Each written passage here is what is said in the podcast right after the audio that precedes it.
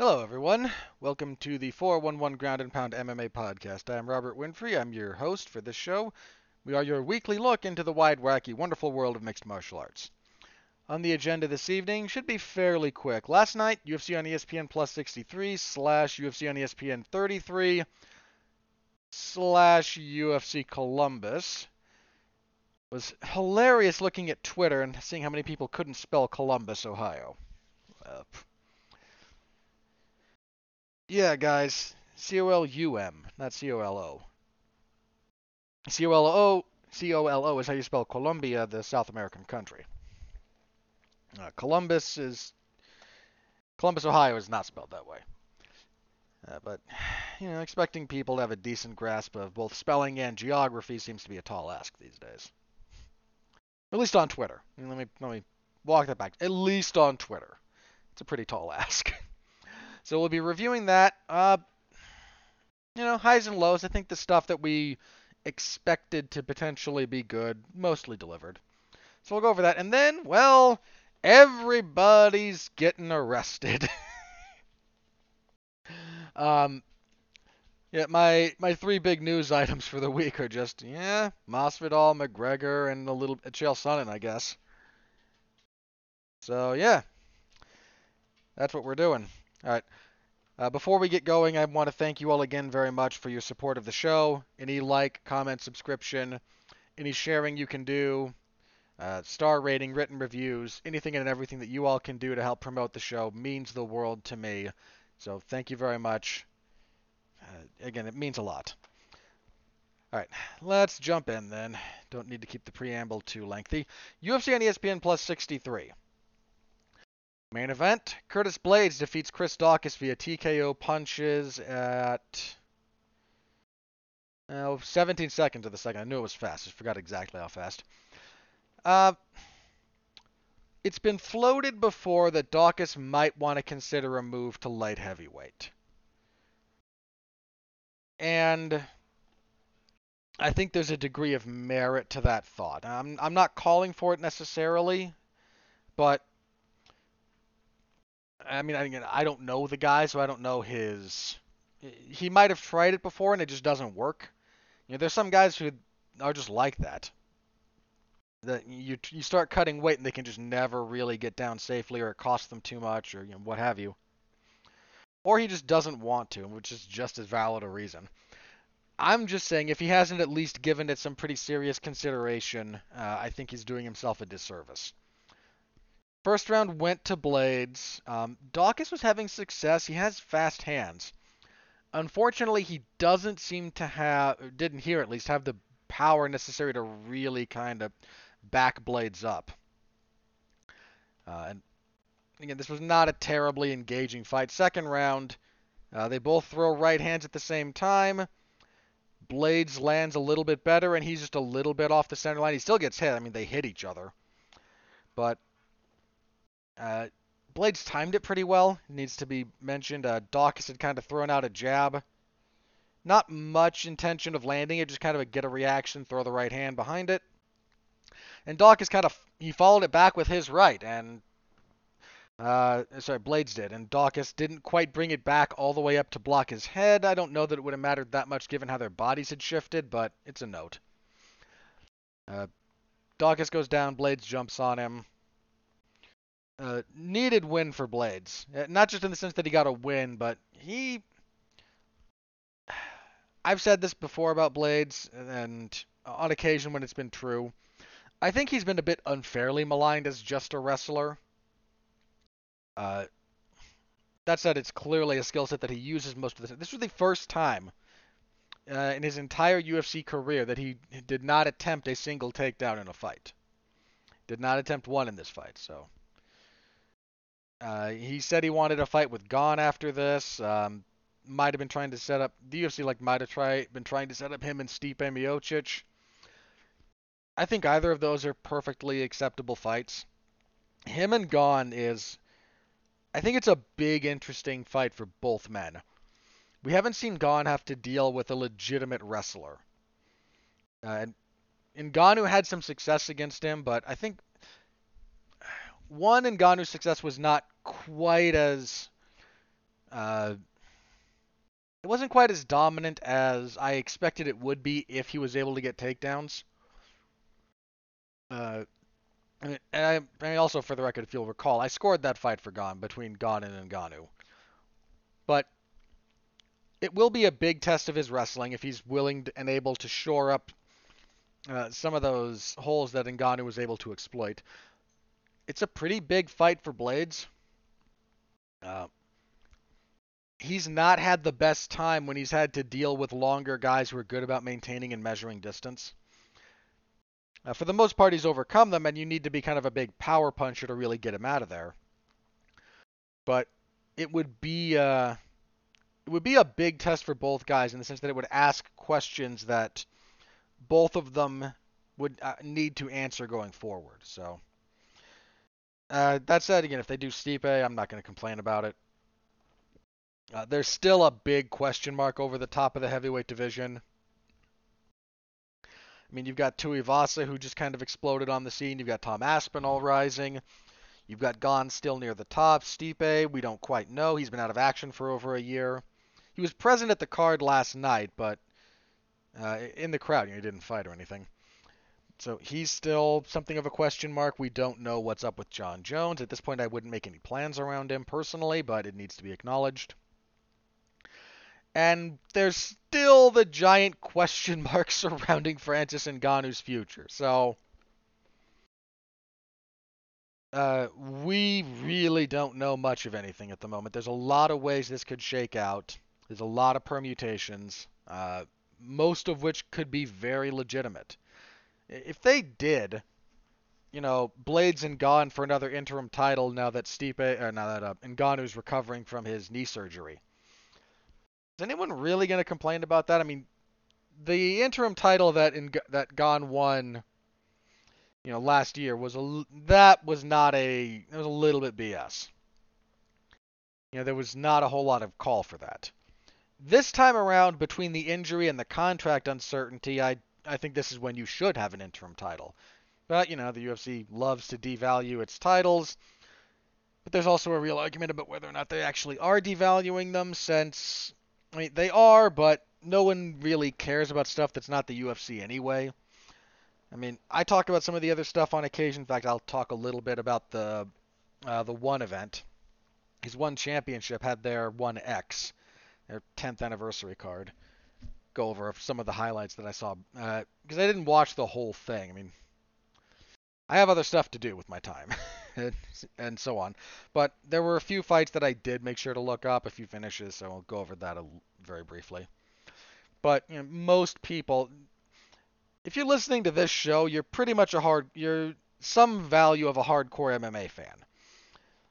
And there are still people who don't refer to it as MMA. They, there are still people who refer to this as ultimate fighting.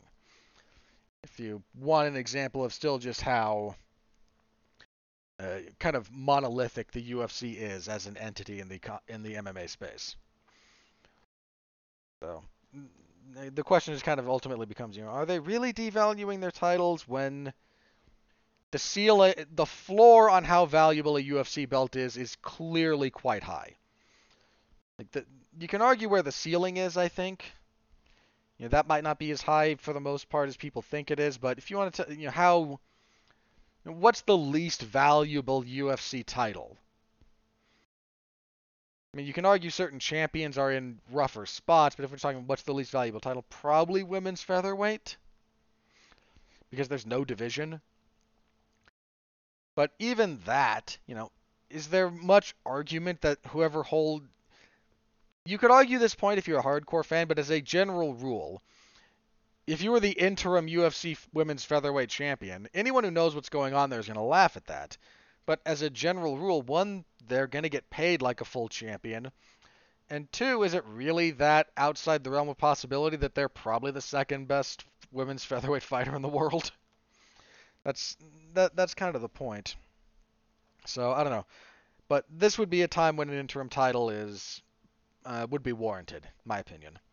So I don't know exactly what's coming up next for that, but Daukaus versus uh, not Daukaus, sorry, Blaydes versus Gane or Blaydes versus Miocic are two very very realistic fights to make.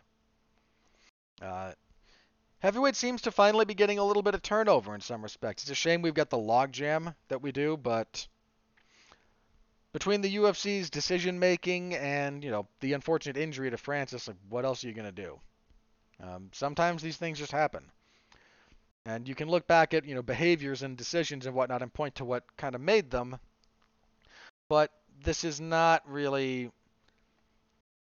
This is not anything all that far outside uh, the history of combat sports. So, eh, as for Daukaus, I don't know a step back in competition at a bare minimum. You know, guys should be fighting, probably fighting guys somewhere between like 10 and 15. Or potentially even on. I don't think you need to drop him all the way back to unranked. But certainly lower top 15. Um, and as mentioned before, a serious contemplation about a at least a fight at light heavyweight. I don't I don't know how well that'll go. I don't know if he can even realistically make that as part of a weight cut, but he should seriously consider it. Maybe he still stays at heavyweight, but that should be something he considers. That was your main event. Uh, not bad for as long as it lasted. All right, co-main event. Alexa Grasso defeats Joanne Wood via submission, rear naked choke. This is the first submission win on Alexa Grasso's resume. Uh, 357 of the first. They were going at it a little bit. Uh, somewhat predictably, anything that took place in pure boxing range seemed to favor Grasso just a hair. When they all the way tied up, uh, Joanne Woods got some really good knees in the clinch. She's willing to throw elbows. We'll talk about elbows more in our next fight. because, ooh, doggy.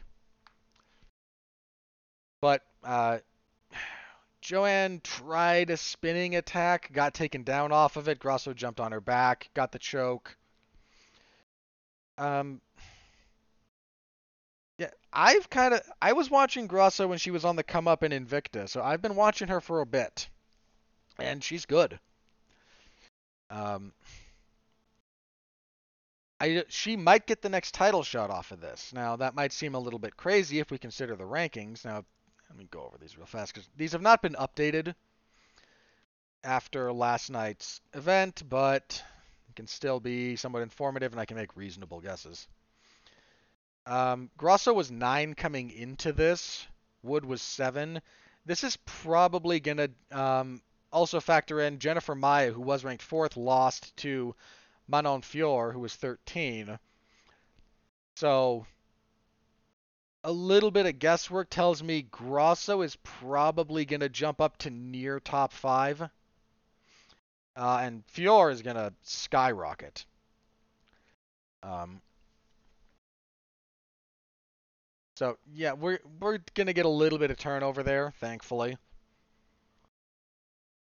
Um, now, uh, I have to talk a little bit about Fiorot because he was the other feather uh, flyweight that fought on this card she called out Katlyn Chookagian, which is a reasonable call out. Um, we haven't seen the full breadth of what Fiorot has to offer, so another fight is a bit more warranted. Grasso's a bit more of a finished product, which is not to say she's you know stuck in the mud or anything, but she's been at this at this point long enough that I I'm not sure how much more development of her skills is going to come along if we push off uh, you know, bigger fights. And there's a time when even fighters who look like, you know, uh, like they've got the rocket strapped to their back and whatnot, it still can be valuable if they're young enough and, de- and still in the developmental process to slow roll them. And I think Fiorot might be a little bit more in that camp, whereas at this point, uh, Grasso, uh, not quite as much. Uh, I mean, if we look at the top of women's flyweight, you've got you know, the destroyer of worlds up there, Valentina Shevchenko. Well, the destroyer of flyweight, at least. And if you look at the top contenders, her next title challenger is Taila Santos, which I favor Shevchenko pretty handily there because I favor her over everyone in that division. But I think people are going to sleep on Santos a little bit too much. If you look at everyone above her, number one is Jessica Andrade, Shevchenko stopped her. Two is Katlyn Chookagian, stopped her. Three is Lauren Murphy, stopped her. Four is Jennifer Maia, beat her. Five is Santos, then Viviane Araujo, Joanne Wood, Andrea Lee, then Grasso. So, but those top four, Shevchenko has beaten decisively. Even the Maia fight that went the distance, that was not a close fight. Everyone, I've said this before. Everyone lost their minds because Maia got a takedown and held top position for a round, and then lost the other four rounds. Like that's so you win one round, like it's not nothing, but that doesn't make it a close fight. So if if Grasso jumps up enough, and it it wouldn't be out of line to drop Murphy down. So Santos might wind up at like three. Um, bump Grasso to you do like you like bump Grasso to four, Fiorot to five. That's a bit much, but you know, I, I'm trying to guess how the rankings are going to go, and we all know the rankings are weird. Trying to understand them, understand them is a that that's a borderline Lovecraftian nightmare. But Grasso could be. It's not unreasonable to think that she might get the shot after Santos, assuming Shevchenko retains. And that's the assumption I'm going to operate under, with the caveat, of course, that you know craziness happens. Uh, you can only win for so long before sometime you have something wrong and have one bad night, and the other guy girl has the fight of their life. And it happens. But I don't think it's unfair to kind of, uh, at this point, predict another Shevchenko win. Uh, without being, I'm not trying to be disrespectful to Taila Santos, of course. Uh, so Grasso might might get a title shot off of this. Might have to fight one more time any anyway, depending on how the timing pans out. But she also could be next. That division is rapidly. There's a few people who are coming up now. You've got Fiorot, you've got the aforementioned Viviane Araujo, you've got Grasso, you've got some people who are making some headway, but that's a division that desperately needs a bit of turnover, and you know, Shevchenko has just walloped so much of that division. Uh, I don't know what's next for Wood. You know, she's she's been up and down, but she's never quite seemed to. I mean, this is three in a row. I mean, I thought she won the Murphy fight back. This this was June of 2021 at UFC 263. I scored that fight for her. I thought she got screwed by the judges. Then Santos and Grasso both tapped her out in the first round. That's a bit more troubling. Um, I also thought she lost the Andrea Lee fight at 242. Uh, I don't know if she wants to just kind of keep hanging on. Um, but she needs to figure some things out. Uh, this, you know, three in a row is never a good spot. It's worse when you're starting to lose faster. You know, uh, Santos beat her at 449 of 1. Grasso now 357. If we go back a little bit, Jennifer Maia when Maia beat her was 429 of 1. You know, there's there's some things she's got to sort out. Assuming she can. I mean, I'm not try I am not calling for her to retire, but she is 35. Uh, and she's been fighting. I mean, her kickboxing career started in like 05 ish. I want to say 05. Um,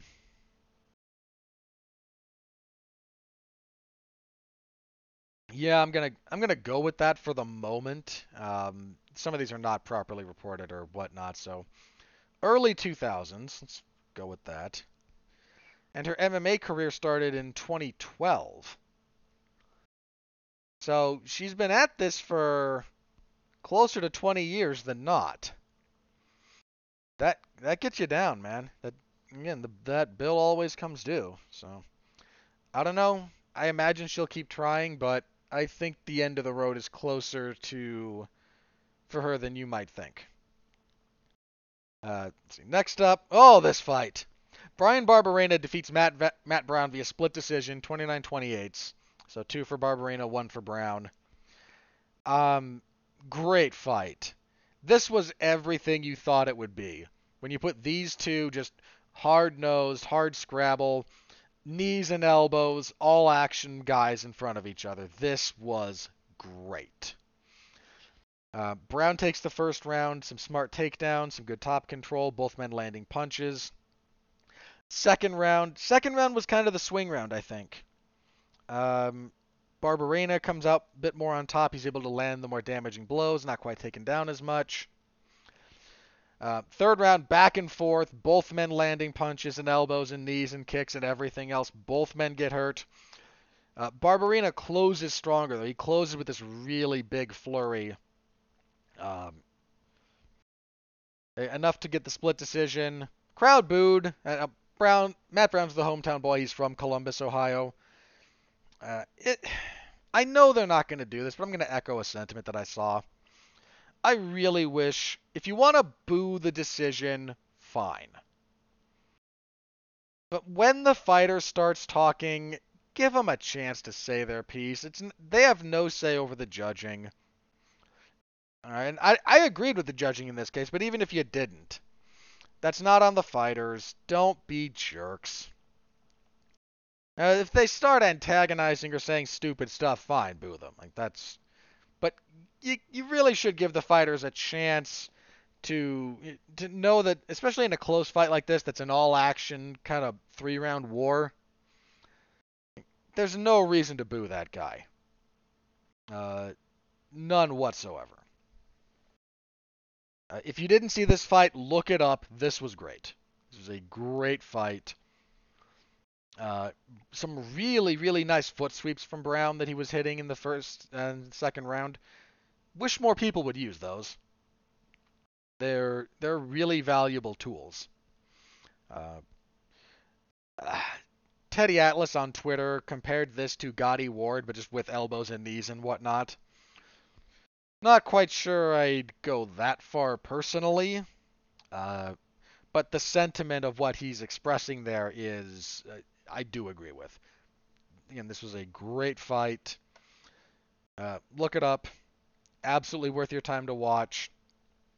Uh, this was apparently the last fight on Bryan Barberena's contract, and he said, I think Brown was kind of near the end of his contract too. I, before I go in a little bit further, just to Matt Brown, 41 years old, been doing this forever.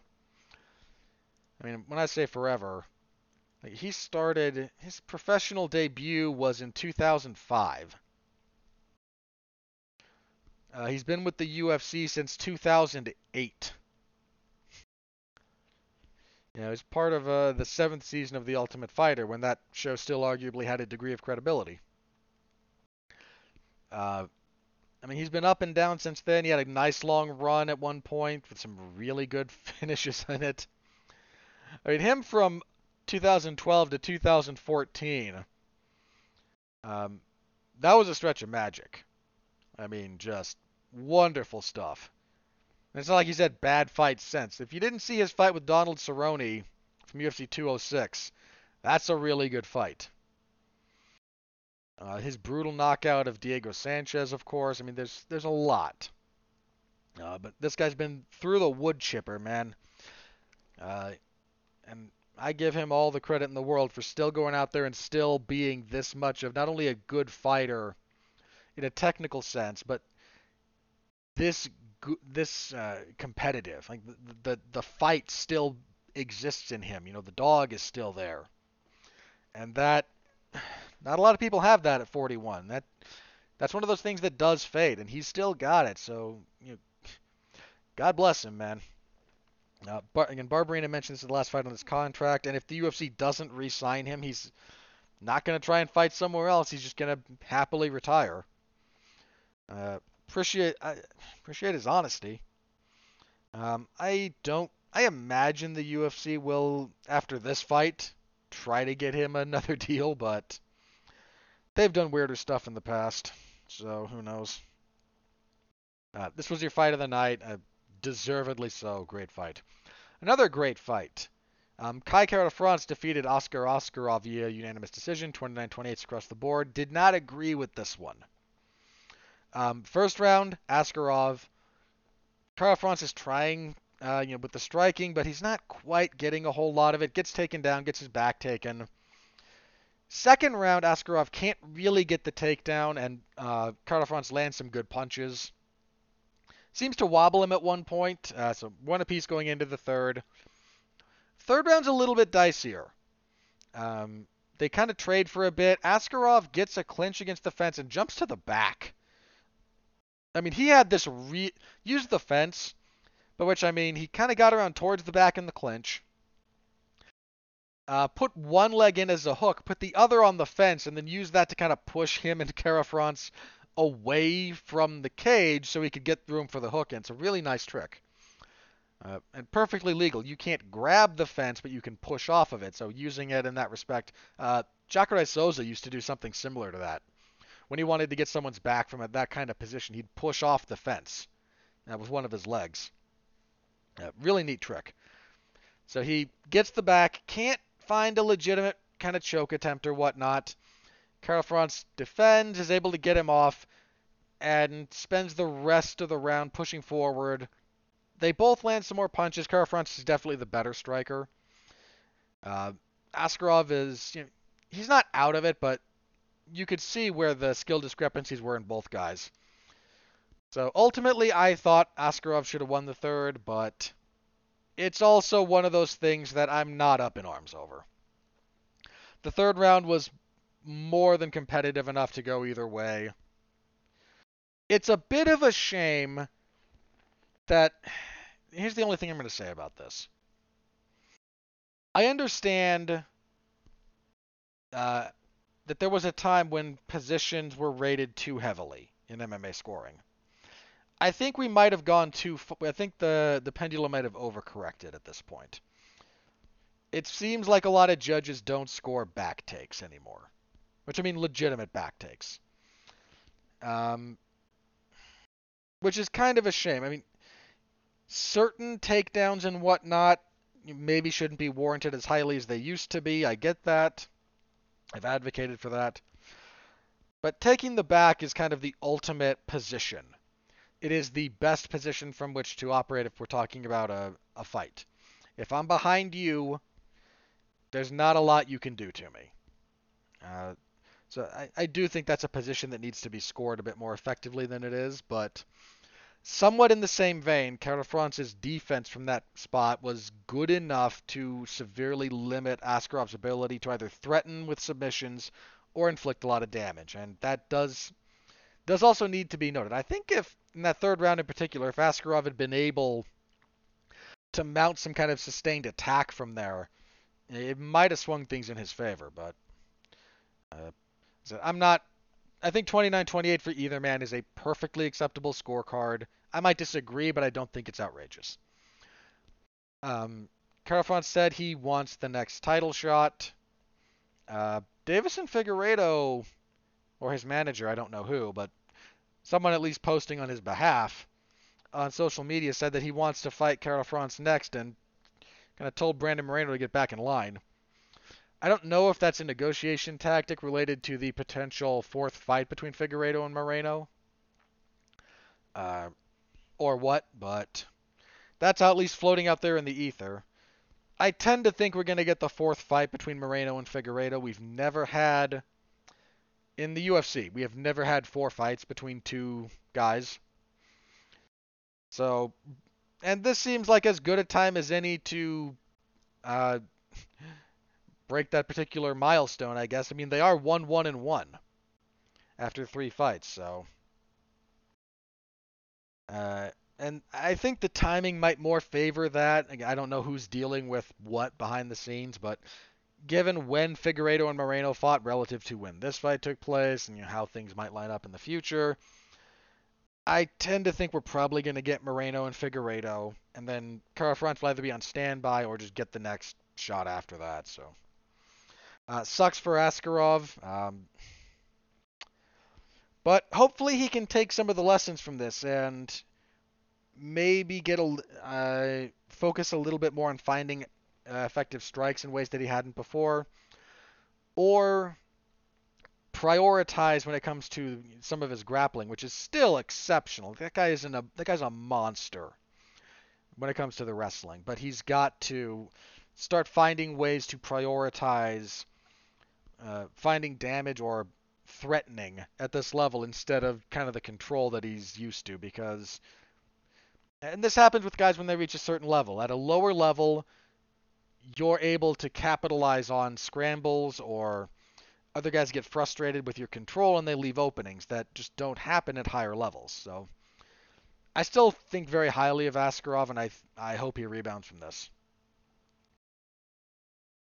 Uh, Let's see. Next up, welterweight Neil Magny defeated Max Griffin via split decision again 29-28. Um, good first round for Griffin. He sat Magny down at one point. Beautiful right hand as he was stepping back. I mean, dropped Magny. Magny rebounded. Um, I I think again 29-28 is defensible for either man. You've got this comes down to round two.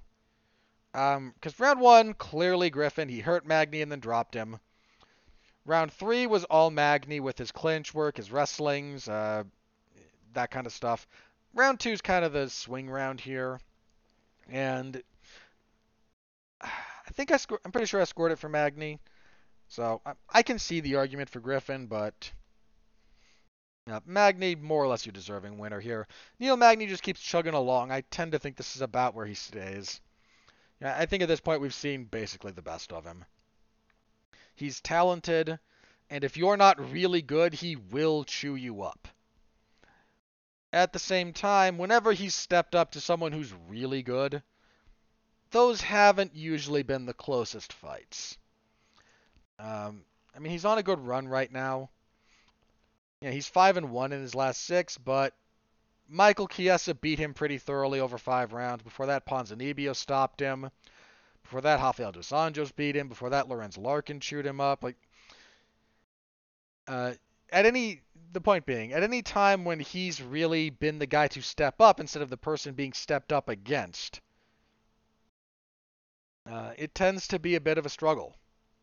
I mean, he's got some good wins. I certainly don't mean to pretend otherwise.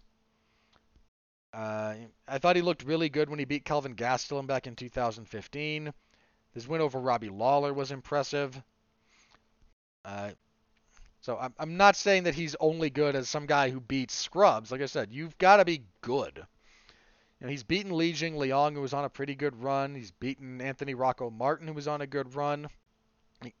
Again, if you are not either ready to take that step up to the very to the very top or already there, he will make your life miserable.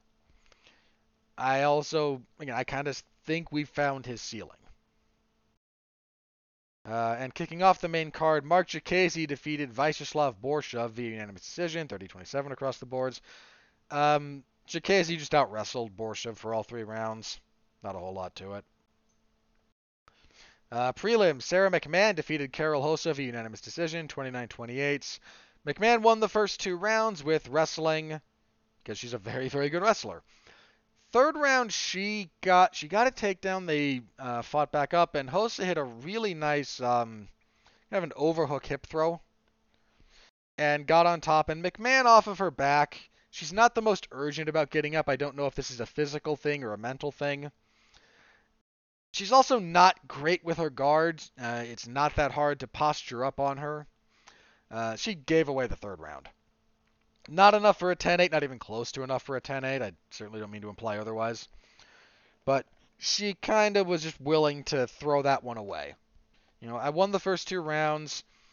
I'm not worried about being finished at the moment, so sure I'll ice it, which that's not going to endear you to a lot of people, but I very rarely I very rarely blame fighters for that, assuming they're not again, one just completely avoiding the fight and this, this is kind of the caveat for me. If your plan is to win the first two rounds and then spend the third just assiduously avoiding anything, that rubs me the wrong way. If you've won the first two rounds and in the course of the third round you find yourself in a disadvantageous position, but one where you can game the clock a little bit, you know, still lose the round, but limit damage, limit anything like that, and just, all right, fine. I'm not going to take any stupid risks that might get me finished. But you've still been pursuing the fight. I understand that, and under those circumstances, I'm just more forgiving of it. Uh, McMann needed the win in a pretty big way. Uh, non-trivial setback for Rosa. Um, she'll have to she'll have to redo and kind of retool some things. Some of what she ran up against here was just maybe the best pure wrestler in women's MMA, certainly in, in uh, the UFC. You know, McMann's an Olympic silver medalist. Like that woman can wrestle. Uh, let's see. Bantamweight. Chris Gutierrez defeated Danaa Batgerel via TKO, spinning back fist and then punches and elbows. Um, 234 of the second. This was a good fight. Um, Gutierrez was throwing the calf kicks early. I think the big thing that hurt uh, Dana here, he was headhunting way too much. He did a pretty decent job of backing Gutierrez to the fence, but when he got there, instead of hitting the body or kicking the trailing leg or whatnot, he was going for the head, and that just seemed like a tactical error. His footwork also fell down a little bit as the fight wore on, and he started following a bit more than cutting off, and that's kind of what Gutierrez used. Um, and I mean, in the first round, near the end of it, Gutierrez tries a spinning attack, gets taken down, and kind of pounded on for the last 20-ish seconds. Uh, second round, we see that same pin, spin. This time it works. He kind of baits Danaa into coming a bit too close, spinning back fist, drops him, jumps on top. Solid win from Gutierrez. I'm still a believer in Danaa. He's a really good fighter, but some tactical, uh, real-time decision-making issues here that I hope he sorts out because, like I said, he's really good. This was a good fight. Uh, middleweight, uh, Aliskhab Kirziev, Khizriev, excuse me. Yeah, Aliskhab Khizriev defeated Denis Tiuliulin via technical submission, rear naked choke, 158 of the second. Um, credit to Tiuliulin here a little bit. Um, he took this fight on relatively short notice. Uh, I think about a month and he came to fight. You know, he he was the biggest underdog on the card. I think uh, uh, I think Khizriev was like plus or minus 1250, like huge. Biggest favorite on the card was uh, Khizriev, and he came to fight. Uh, both men landed some body kicks. Uh, just the wrestling wound up being a bit too much. Uh, nice back take from Khizriev. You know, got the choke. Uh, I I have a hard time kind of really judging someone off of this, especially because Kir, uh, Khizriev said he's gonna try to cut down to middle or to welterweight rather. Given his frame, I think that's possible. Um, he was really thick through the torso here. Now it might still be a bridge too far for him weight cut wise. I do need to point that out. But I don't think he's wrong to consider it. And I mean, even if he comes back up to middleweight, he's a his wrestling is something. So he's uh, uh, good, again, good performance from him. Women's flyweight, Manon Fiorot defeated Jennifer Maia via unanimous decision, 30-27 across the boards. Uh, Maia, credit to Fiorot, who showed off a chin here. She got hit with like twice with head kicks from Maia and just ate them. I mean, she clearly didn't enjoy the experience of getting kicked in the head, but it didn't really it didn't really deter her the way that you might think. Uh, you know, she backed off and kind of regained herself, but regained herself fairly quickly and got back on offense. Um, Fiorot's strong in the clinch. She's a big flyweight. There's still a little bit of a question about some of her grappling, uh, but someone as young, uh, you know, who's still developing like she is, that's understandable. Uh, and her striking is it's pretty powerful, but I think she still leans a little bit too heavy into some of the gimmickry. Um, she does a lot of lead leg kicks as she fights southpaw, a lot of side kicks to the leg and body, which are good tools. But uh, commentary even brought this up. Like it's a good tool for measuring or for keeping distance, but unless you time a side kick to the body really well, you're you're unlikely to hurt someone with them. Now, this is not true of the average person, right? If, and I know this because I have both side kicked people and been kicked. um, and obviously, I'm not a professional fighter, so I'm not physically hardened and used to it kind of the way they are, which is one of the big determining factors. And if I were to kick the average person really hard with a side kick, doesn't feel good. And I'm not saying these felt great for Jennifer Maia, but absent really good timing and placement, they're probably not going to end a fight. Uh, they do score. Uh, I, they're not again. They're not pleasant. But if you're looking for something that'll end a fight, you've got to time those really well. Uh, now that can still be done, but I, I think there's just some of her weapons that need to be refined a little bit more. Um, she was throwing hook kicks kind of eh, occasionally in this fight, and getting hit with a hook kick is not a fun experience either. At the same time, if you're if you're going to start prioritizing finishes and you know damaging people, when you get two people, when you get towards the higher end of the mixed martial arts spectrum, a lead leg hook kick is probably not going to do a tremendous amount of damage. If you can spin with it, you get a lot more velocity. If you're just lifting up the lead leg and throwing it, uh, again, it's not great. And you know, could someone who's good at that, you know, pretty good at them. I mean, Stephen Thompson immediately springs to mind as someone who's very, very dexterous with his lead leg. You know, if, could Stephen Thompson potentially knock me out with a lead leg hook kick? Yeah, probably. Is he gonna knock out anyone he's fighting in the UFC with one of those? No. You, you do them to score points, keep your opponent off balance, and they have value. But they're not usually a finishing technique at this level. Again, at this level you get enough of a skill disparity and you can finish just about anything. So I, I think she, I would be curious to see her try and maybe refine and potentially prioritize more more finishing, more higher percentage finish weapons. You know, she's good about scoring, she's good about landing punches, she's good about angling, physically strong. There's a lot that is very, very good, and there's a lot of reason to be very high on her potential. But I I do tend to think I'd like to see a few more of the traditional weapons developed and used a bit more. Just as an observation. Uh, she, I mentioned this before. She called out Katlyn Chookagian. I'd be fine with that. Uh, and let's see, flyweight. Uh, Matheus Nicolau defeated David Dvorak via unanimous decision, 29-28. Um, not a bad fight. This one took a bit to get going, but once it got there, the third round of this was really good. First round, not so much. Uh, both men still uh, very good fighters. Flyweight has a lot of talent. The UFC tends to bury a lot of their fighters on, in this kind of position, but there's there's some talent there. Um, I'm curious to see how Dvorak rebounds from this setback. Uh, dude's tough as nails. He got hit hard and dropped and just got up and kept on chugging, man. Uh, Nicolau's, he's been really good since coming back to the UFC. Uh, I think he's undefeated at flyweight. Double check that real fast. Um, no. Let's see. No, sorry. Um, no, his only losses are at flyweight. He has one from outside the UFC. Dustin Ortiz stopped him in the UFC. He took a uh, that got him bounced from the promotion actually. He did a couple of bantamweight fights before coming back to the UFC at flyweight. Yeah, he's 3 0 since returning to the UFC. Um, he was ranked before this. What was he ranked coming into this? Uh,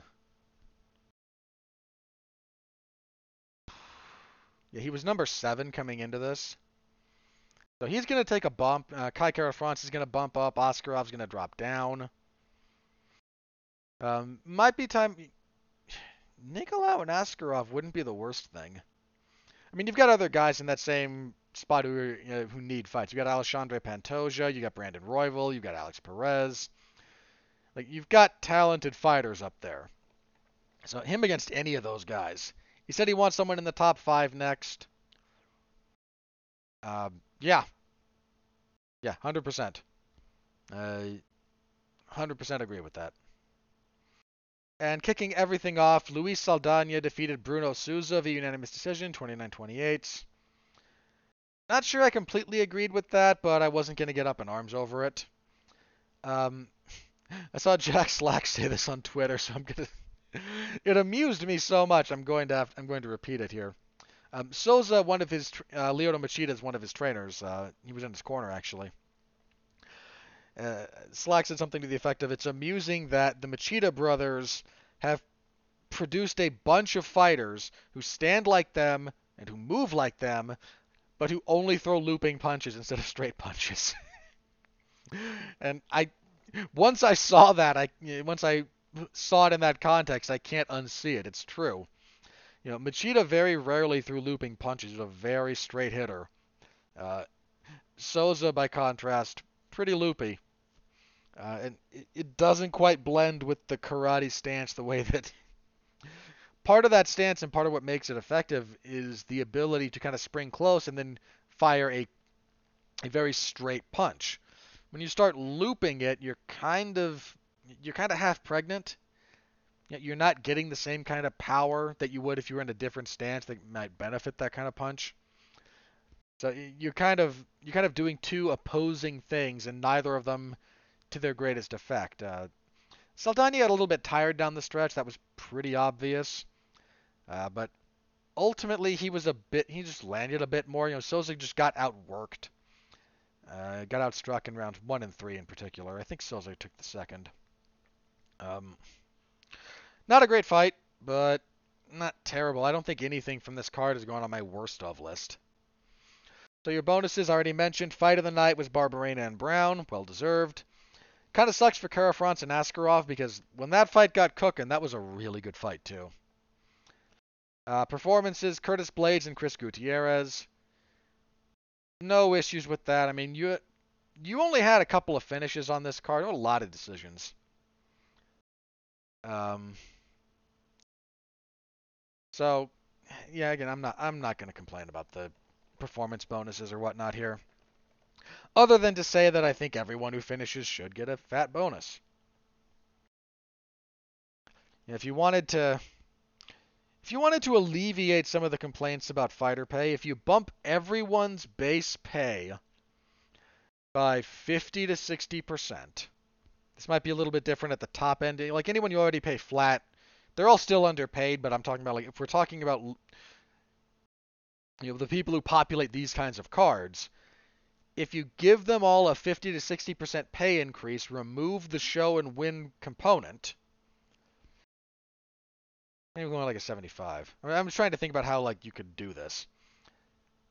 Because doubling everyone, like removing the show and win setup, and then just straight doubling everyone's base, I'm the UFC makes a giant batch of money. Like, like I'm not suggest what I'm not what I'm suggesting with that is certainly something they could afford to do purely looking at the numbers. I think where it struggles just a hair is how they have to explain it to the people who own them and whatnot. So I'm trying something a little bit more reason, a little bit more feasible rather than something that is purely possible. If you bump everyone's pay 60 to 75 percent, and remove the show and win component from it, but you throw in the caveat that everyone who gets a finish gets a bonus of X. Um, I don't know. 30? Call it 30 grand, hypothetically. Uh, and then you can still you can you can still do the the fight of the night and the performances. Your performance of the night bonus you could do 50 instead of 30 or on top of it, as I, I mean, ideally, since I'm here partially advocating for fighters, I'd say on top, but again, the UFC is very, very stingy, so they might not go for that. But something like that, I think, I don't know if they'll do it in any time in the near future, but, and let me be clear about something else around this. That's not going to solve the fighter pay problem. The fighter pay problem is so entrenched at this point that I'm I'm just trying to come up with a situation that might be a bit more stable for fighters. And I again, I think you, for some of those guys on smaller contracts, you could straight double. Anybody coming in on like 12 and 12, just pay them 24 grand a fight and say you get another 30k if you finish Uh, that would incentivize. I tend to think that would incentivize the kind of action the UFC is trying to go for uh, with with the entire structure of how they've structured their business. I tend to think that would be a little bit that might be a bit more effective in terms of the end goal, and it would certainly get fighters paid more money. So I'm all for that. Anyway, that's enough about me. Uh, that's enough of my hypothetical spewing about how the UFC might be able to change their pay structure. They're not going to until they're forced to. I mean that that's I mean, that's reality. UFC will not change their their pay structure until forced to by a preponderance of fighters or some kind of legal action, be that legislative or judicial.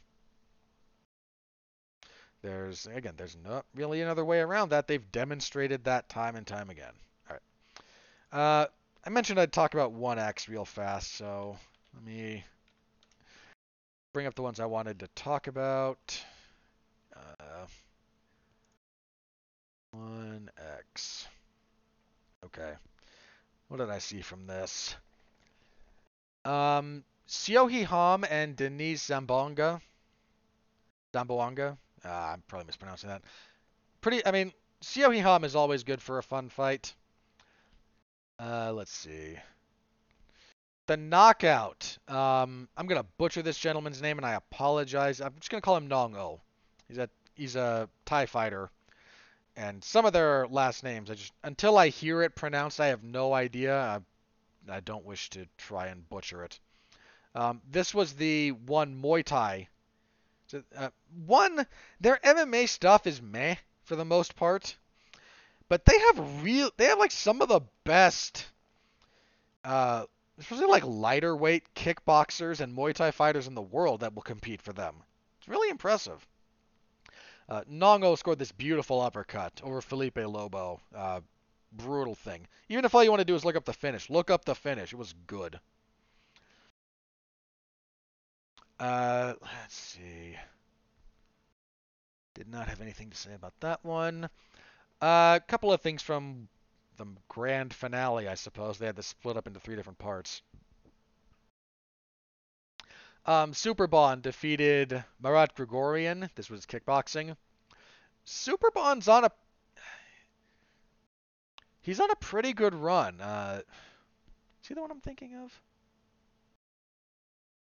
Because uh, Folayang and Parr, that was that was something. I think it's Superbon I'm thinking of. Uh, let me just. Yeah, if you look at just his last three fights in particular, uh, all of these have come under the ONE banner.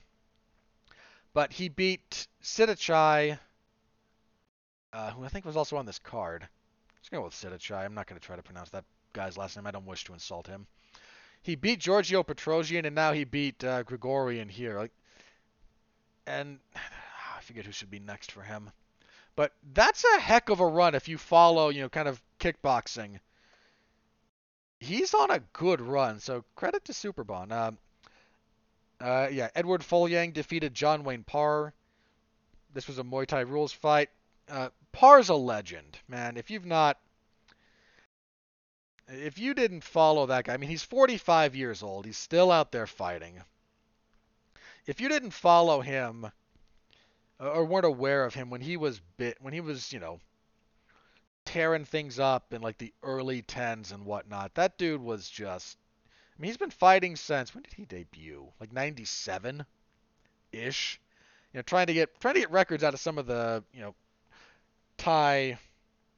Uh, some of the Thai, some of the Muay Thai records are not always most the most assiduously kept. So, but yeah, Parr's a legend, man, and he lost this. He lost this fairly, but he. Uh, shout out to him for just, you know, still being out there, still being awesome. Uh, Yoshihiro Akiyama defeated Shinya Aoki. was funny. Um, it's always nice to be to you know occasionally have it to be reminded of what a horrible cheater uh, Yoshihiro Akiyama was in Pride. his what was his fight with Sakuraba, where just he was greasing himself up before the fight, or just slathering himself with lotion so that Uh, the other guy couldn't get, so that Sakuraba couldn't get a hold of him and keep it. but you know, if you brand yourself, Saw on Twitter, I forget who said this, but it, it amused me. If you brand yourself as sexy and a cheater, then eventually they're only going to remember that you're sexy. um, I mean, and I'm never going to shed tears over Shinya Aoki getting abused, so. Uh, Adriano Moraes defeating Yuya Wakamatsu via guillotine choke in the third round. Little bit of some uh, some shady refing here. Wakamatsu was doing well, and then the ref just got on him for fighting smart, basically. So he tried a double leg on a guy he should never have tried a double leg on, and Moraes guillotined him right away. Uh, yeah, not not a fan of the uh, of the refereeing there, but Adriano Moraes is really good. Uh, I mean, he had that knockout over Demetrious Johnson last year. It was a some nice use of knees. And he's got a very and he's 20 and 3 overall. He's certainly no one to trifle with. Speaking of Demetrious Johnson, he defeated Rodtang in a mixed rules fight. This was one round of Muay Thai followed by a round of MMA, and I forget. I, think, I can't remember if they were alternating for the four rounds or if it was Muay Thai, MMA, MMA, Muay Thai. I forget. I mean, one does whatever they want. Um, first round again, the Muay Thai segment clearly to Rodtang. Some people have overblown how well uh, Demetrious Johnson did in that portion. I'm gonna say it like this, and so, uh, I'm, I'm going to echo it's uh, Grabaka Hitman because I think he said it best. We've seen dedicated Muay Thai fighters do worse under Muay Thai rules against Rod Rodtang than DJ did. And DJ still clearly lost that round. but it does deserve to be noted. You know, Johnson lost that round, but did not do in, in some cases did better than people who are strict Thai, uh, Muay Thai fighters who have fought Rod Rodtang because Rod Rodtang's a tank. Second round, Demetrious Johnson just very quickly takes him down, works from there. I mean, he ultimately gets the back and chokes him out. You know, what ha- it's what happens when you do these kind of things. Unless you're fighting Shinya Aoki. I'm never not going to be amused by that. Um, who was the guy he fought? I want to make sure I get his name right because I'm. If if you didn't see this, it was hilarious. Uh, he took he competed in a mixed rules fight. Oh, what was that guy's name? Uh, oh, yeah. Um, Yuichiro Nagashima. Special rules in 2010. First round, kickboxing, because that's what uh, Nagashima's known for. And Aoki just acted like a complete jackass, throwing drop kicks. Because anytime they hit the ground, the ref stops and stands them up because we're under kickboxing rules. So, drop kick, rolling thunder, just all this stupid stuff to stall the clock. Second round starts, he shoots for a double leg, gets kneed in the head and knocked out. It was the funniest thing ever. Um, so again, unless you're Aoki in these kind of mixed rules matches, they tend to go this way, and the idiots, the number of people who came out of this and well, this is what would happen if Rodtang ever got in a real fight. Like, buddy, you want to walk up to that guy on the street and try your chances? You go for it. That is your funeral. Rodtang is a beast. Uh, Johnson is kind of in the winding down his career phase a little bit, I think. I mean, who could blame the guy?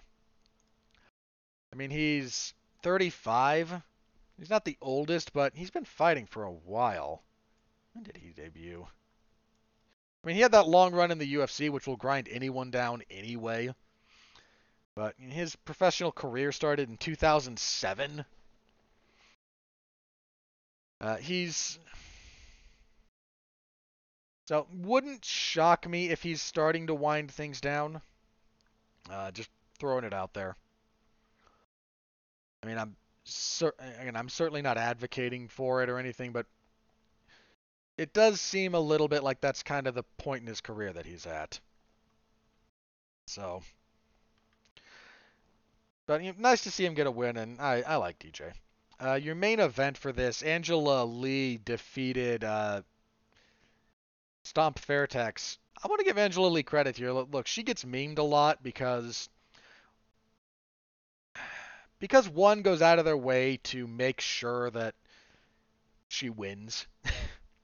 you know, they do stuff with scoring or they'll have, you know, we had the champion, you know, the the executive committee reviewed or whatnot. Like there's there's a lot of crap like that. Um, but here she came back after a really long layoff. Uh, I mean, she I think she was she had she had a kid, right? Yeah, after a pregnancy leave. Her last fight was in 2019. Uh, and she overcame. She kind of got smoked in the first round. Like she got hurt with body shots and stomp. And Fairtex was all over her. Credit to her, she gutted through it, uh, forced things to the ground, got the choke in the third or second rather, excuse me. So, for all the jokes about you know Angela Lee and whatnot, and and Christian Lee is the other one that one just kind of bends over backwards to try and uh, keep these people on top for the sake of their more home base audience. Uh, she gutted through some tough parts of this fight and absolutely earned that win. So want to give her a shout out there.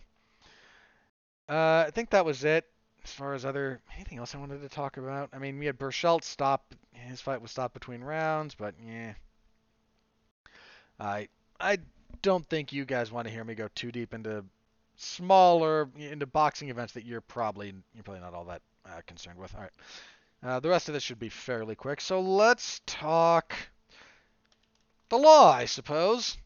First up, this happened uh, Monday, not too long after we got, uh, very shortly after I got done recording. So allegedly, I'm going to stress allegedly. Now, one of these people has been arrested and charged, so I'm gonna, I'm only going to leave it at that because everything else is still alleged. Allegedly, Jorge Masvidal and uh, I think a couple of other people, uh, jumped Colby Covington at a steakhouse in Miami. Um, uh, Covington is cooperating with the police and pressing charges. He had a tooth that was broken or chipped, uh, and some damage to uh, a watch he was wearing. Uh, so and yeah, Masvidal has at this point been uh, he's been arrested, he's been charged. I think he's out on bail at the moment.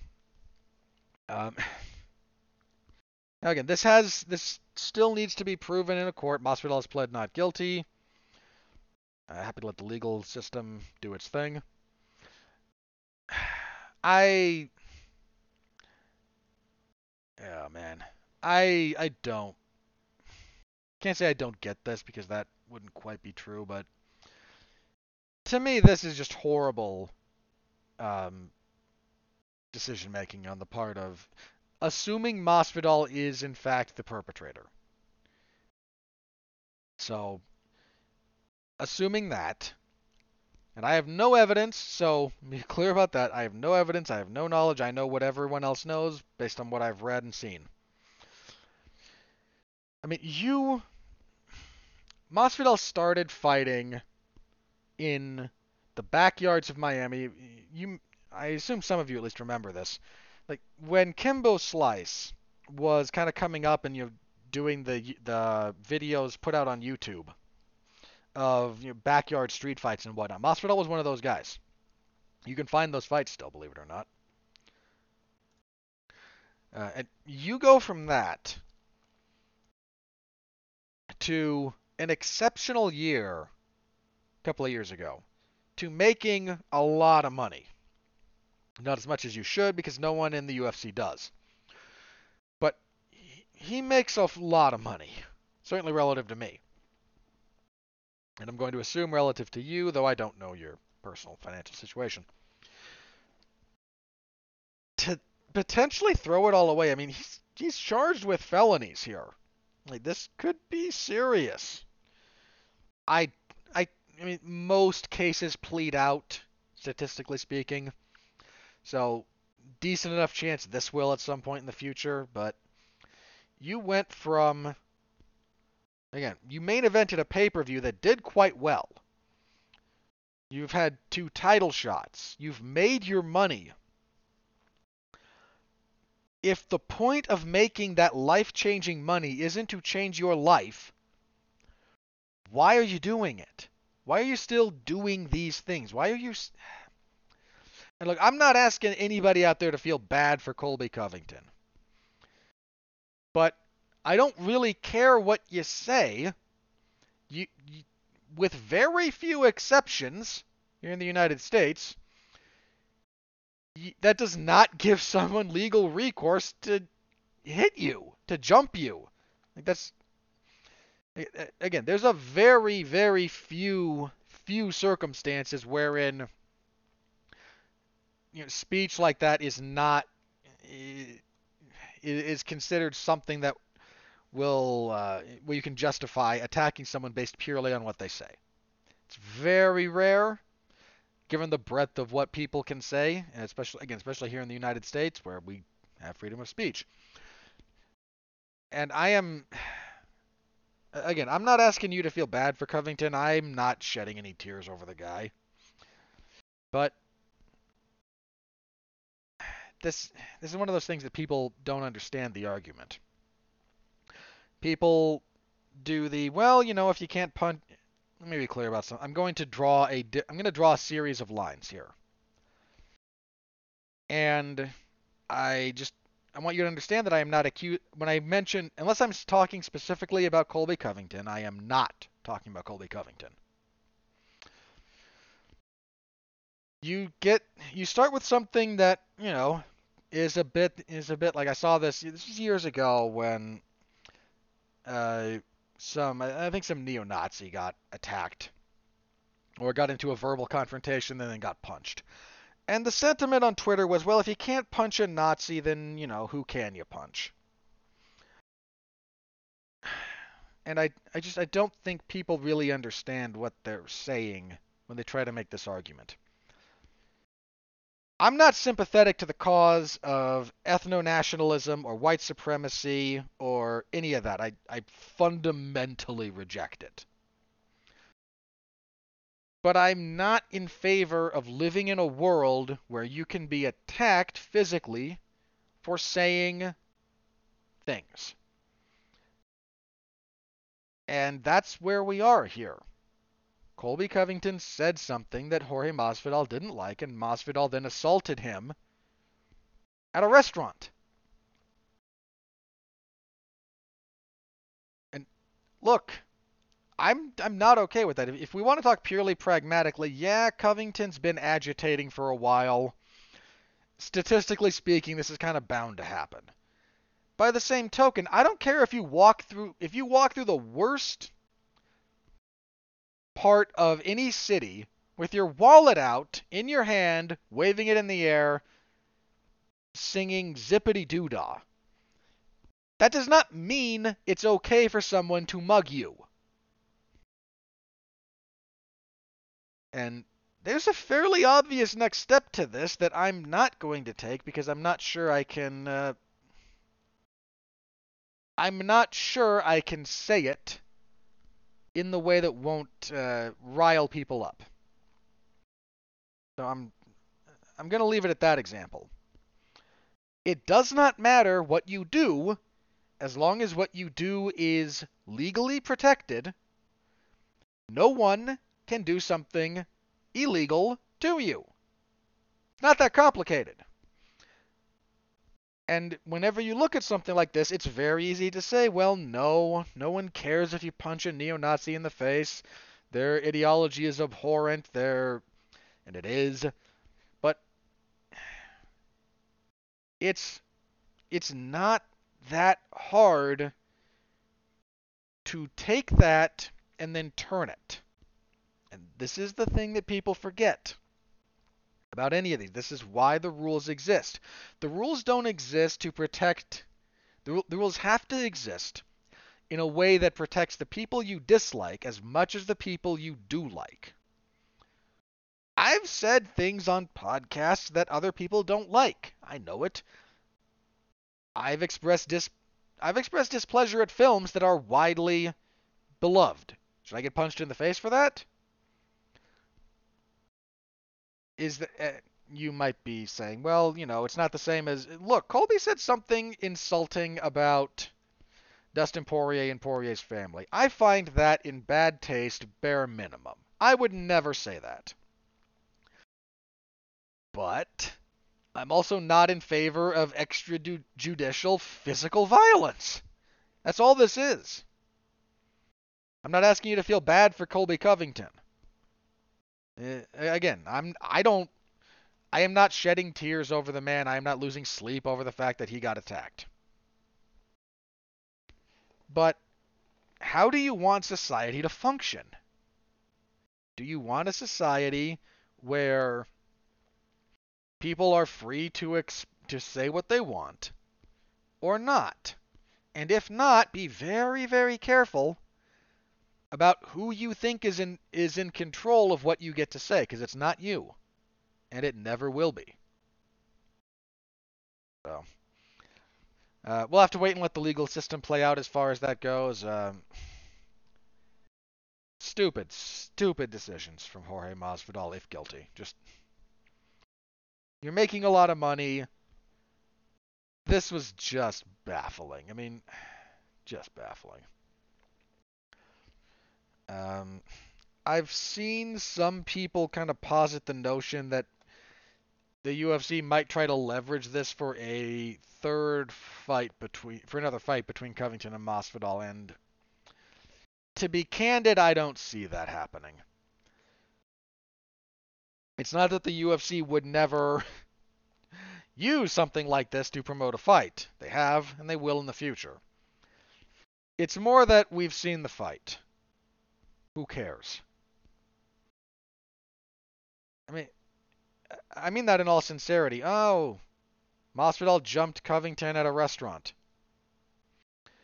Okay. How's how's that how's that going to change how a fight goes if they they fought? We saw them fight for 25 minutes. We know how this goes. I, I just I don't see it happening. I don't see this being some kind of ploy from Masvidal to try and get another fight with Covington. I I just think it was a series of bad decisions spurred by emotions that one would like to hope he'd have put behind him. Again, all of this assuming that he is in fact the guilty party. Uh, all right. Also in the news, in the legal side of things, Conor McGregor was briefly arrested and his car impounded for reckless driving in Ireland. There's a video of this you can find if you're so inclined because there was a fan uh, kind of by McGregor around when it happened, so you can decide for yourself as far as that goes. I don't even really know what to say about McGregor at this point. Um, I mean, I suppose I should say this. This does seem like the minor uh, of the infractions he has been accused of, and in some cases is acknowledged guilt.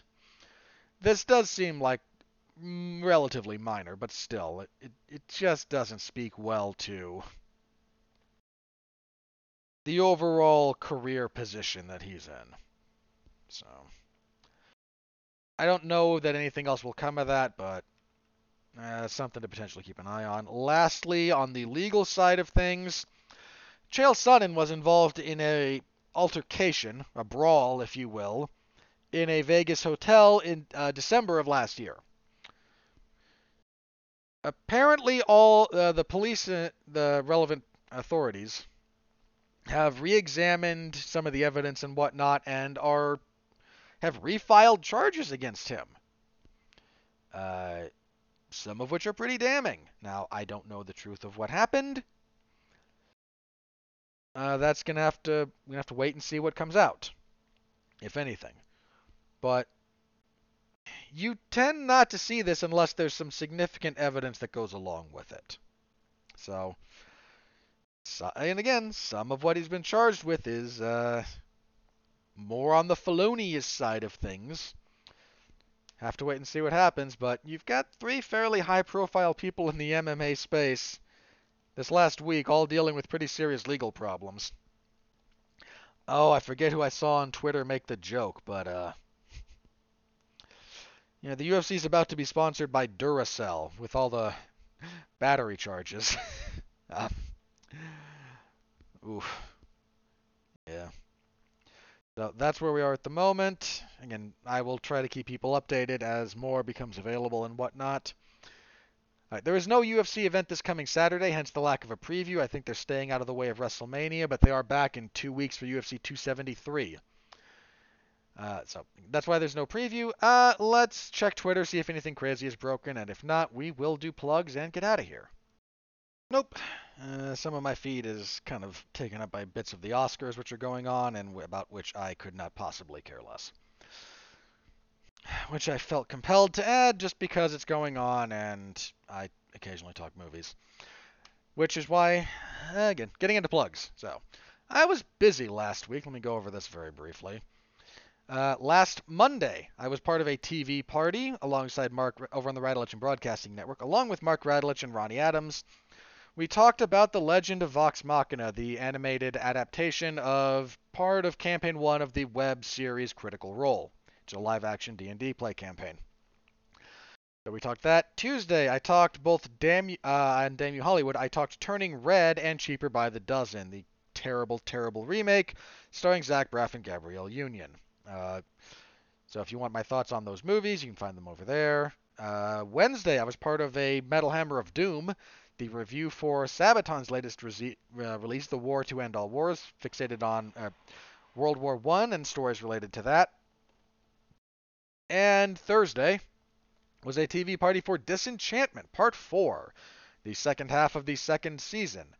Uh, myself, Mark, and David Wright got together and we talked about that. Uh, pretty good discussion came out of that. We we all mostly enjoy that show, so uh, yeah, I was busy last week. This week, uh, there'll be a Damn You Hollywood on Tuesday. That's a dub- another double shot, Deep Water and Windfall. Uh, those are streaming on Hulu and Netflix, respectively. And I think that's my only other podcast. So I've also got my usual spate of professional wrestling coverage. AEW's Dark Elevation on Monday, MLW's stuff on Thursday, WWE SmackDown on Friday, and this Saturday, uh, at noon Eastern, I will be covering NXT Stand and Deliver, which is an event to try and lead into day one of WrestleMania in the evening. So there's that. Uh, yeah, that is it. That's what I've got coming up this week. So, again, if you're interested in my other podcast over on the Radulich and Broadcasting Network uh, subgroup of the W2M network, you can find a lot of my other stuff over there. No MMA this Saturday, so enjoy the week off. We will be back here next week to preview UFC 273. Boy, that's a big one, isn't it? Uh, you've got Volkanovski and Chan Sung Jung for the featherweight title, the rematch at bantamweight between uh, Aljamain Sterling and Petr Yan. Gilbert Burns and Khamzat Chimaev. A pretty good middleweight fight on that card, actually, as well. Kelvin Gastelum uh, Gastelum and Nassourdine Imavov. That's a big fight for Imavov. So that's uh, we'll have a full preview of that next week, and I am looking forward to it. So I hope you will be back here as well. Until next time, I thank you very, very much for your continued support and your patronage. Stay safe out there and continue to be well, be safe, and behave.